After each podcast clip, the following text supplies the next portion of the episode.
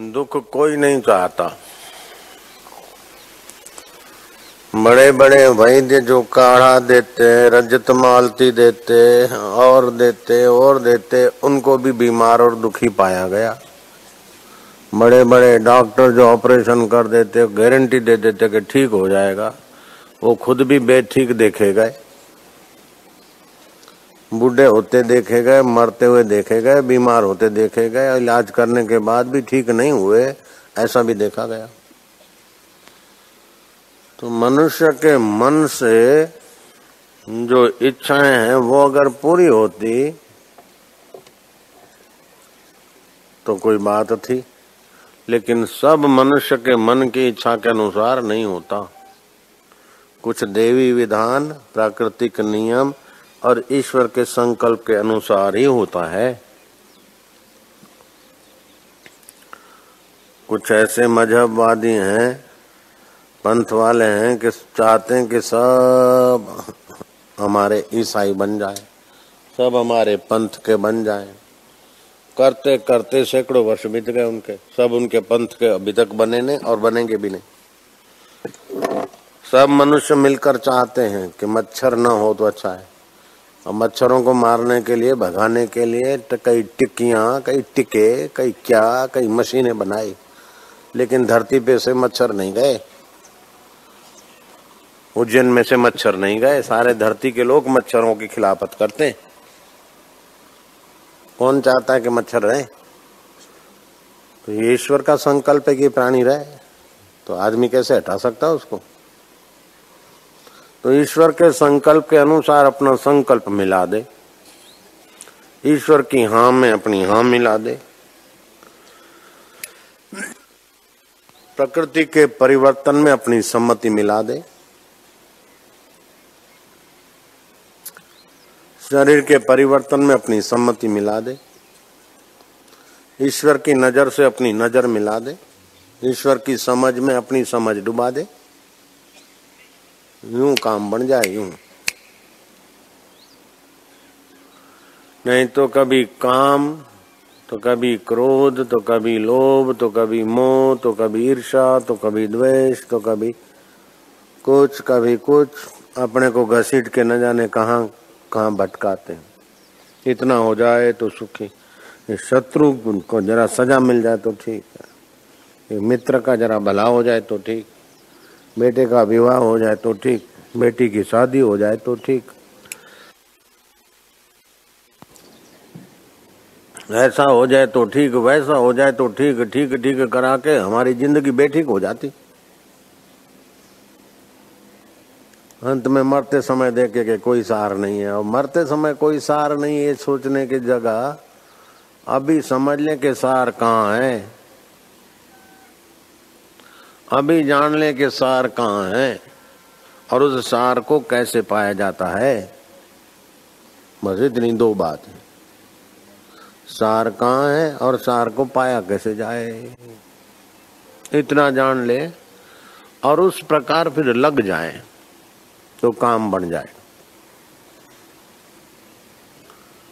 कबीर जी ने ठीक कहा है, भटक मुआ भेदू बिना।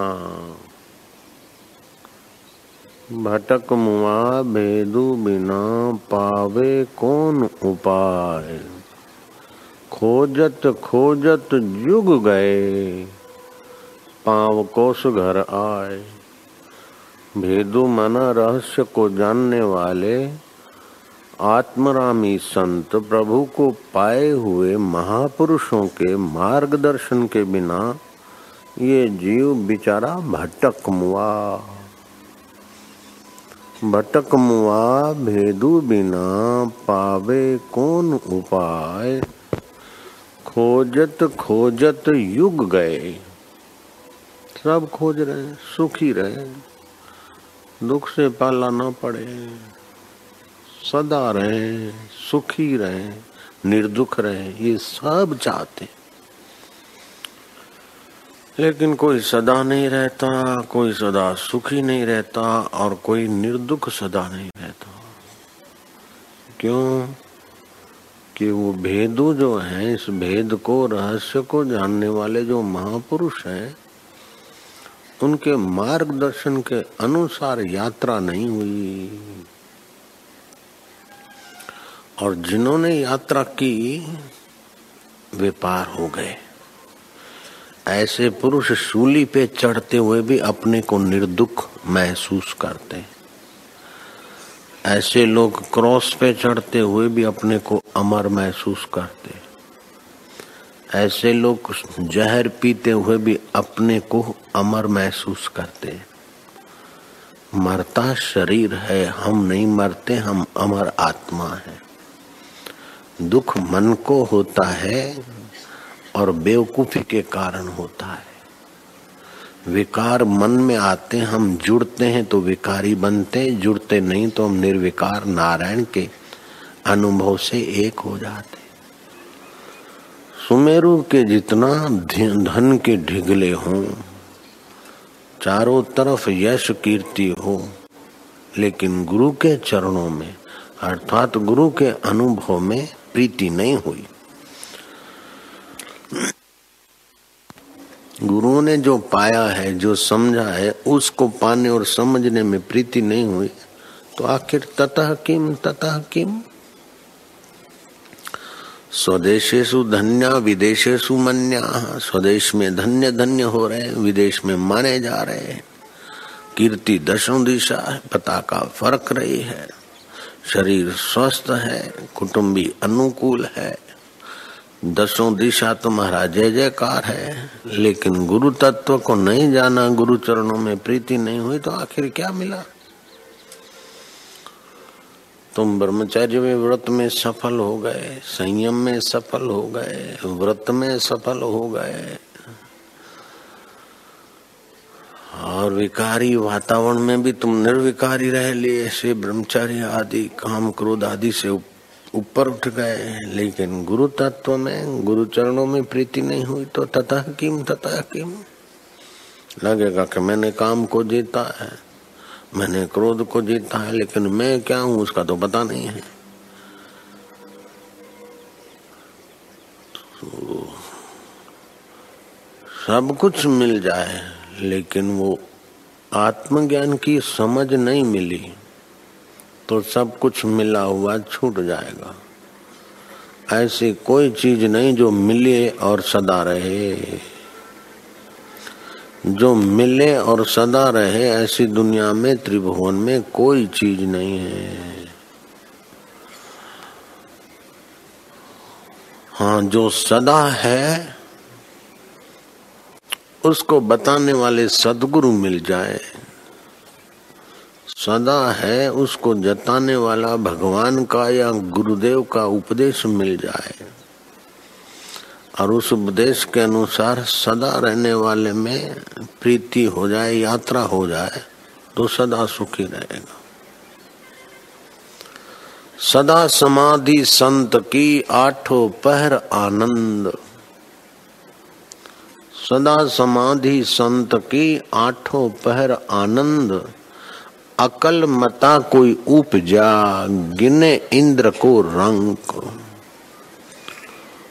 वो सदा समाधि, मन में समाधान है, सुख है, शांति। शरीर में पीड़ा होते हुए भी पीड़ा से पृथक अपने को महसूस करने वाले। मन की चंचलता को भी निहार कर मन से पार परमेश्वर में विचरण करने वाले महापुरुषों की सदा समाधि। वो जनक होकर राज्य करे अथवा सुखदेव मुनि होकर कथा करे अथवा मस्तराम बाबा होकर मस्ती से जैसे ही रहे, उनकी सदा समाधि है। जैसे भगवान नारायण की सदा समाधि वामन रूप धारण करते, मोहिनी रूप धारण करते फिर भी अपने हाय सीता, हाय लक्ष्मण, भैया लक्ष्मण रुदन करते फिर भी अपने चित्त में वो समाधि का सत्व जिनका ज्यो का त्यों है। इस प्रकार की समझ सुनकर अभ्यास कर लें तो सदा के लिए सब दुखों से बच जाएगा। जहाँ दुख पहुँच नहीं सकते, वहाँ पहुँच जाएगा। उसका मतलब ये न समझे कि वहाँ कोई हिमालय में, कोई सुमेरु पर्वत में, कोई गिरी गुफा में इतना दूरी तक पहुँचना है। नहीं नहीं, उस आत्मदेव की पूजा में न आरती चाहिए, न धूप चाहिए, न तिलक चाहिए, न दीप चाहिए, न कुछ चाहिए। उस आत्मदेव की पूजा आत्म विचार सुनकर उस आत्म विचार के अनुसार आत्मदेव में विश्रांति पाए, ध्यानस्थ हो जाए। तो उस आत्मदेव में ध्यानस्थ होना ही आत्मा की परम पूजा है, परम सामग्री है। वो सारे दुखों का अंत और परम लाभ की प्राप्ति। जिस लाभ से बढ़कर कोई लाभ नहीं और जिस सुख से बढ़कर कोई सुख नहीं और जिसमें स्थित होने के बाद बड़ा भारी दुख भी आपको नहीं छुएगा। शरीर का दुख आप अपना नहीं मानेंगे, जानेंगे। आप निर्दुख नारायण के अनुभव के साथ एकाकार होंगे। शिव स्वरूप के अनुभव के साथ एकाकार हो जाएँगे। ब्रह्मा और राम और कृष्ण के आत्म अनुभव के साथ आप एकाकार भीतर महसूस करेंगे। वो ऐसी ऊँची चीज़ आपके साथ। और वो पाना कठिन नहीं है। संसार की चीज़ें तो मर मिटते हैं, पापा के भी रहती नहीं, और उसके लिए थोड़ा यत्न करो तो एक बार जान लिया, बस फिर मौत भी उसको नहीं छीन सकती और संसार का धन तो इनकम टैक्स वाला छीन लेगा, चोर छीन लेगा। जिसको दिया है वो हाँ जी, फिर दूँगा फिर दूँगा करके दबा देगा। अंत में मौत आएगी तो सब छोड़ के मरना पड़ेगा। तो ये चीज़ों के लिए मर मिट रहे वो साथ में रहती नहीं और कोई न कोई छीन लेता है, दुख कर देता है। लेकिन आत्मा परमात्मा के विषय सुनकर, उसका प्रीति पूर्वक अभ्यास करके ध्यान करे तो वो खजाना कोई नहीं छीन सकता। और उस खजाने को पाने के बाद कुछ पाना शेष नहीं रहता। उस सत्व स्वरूप को आनंद स्वरूप को, साक्षी स्वरूप को, ज्ञान स्वरूप को जानने के बाद कुछ जानना शेष नहीं रहता। और बड़े भारी दुख में भी आपको दुख नहीं छुएगा।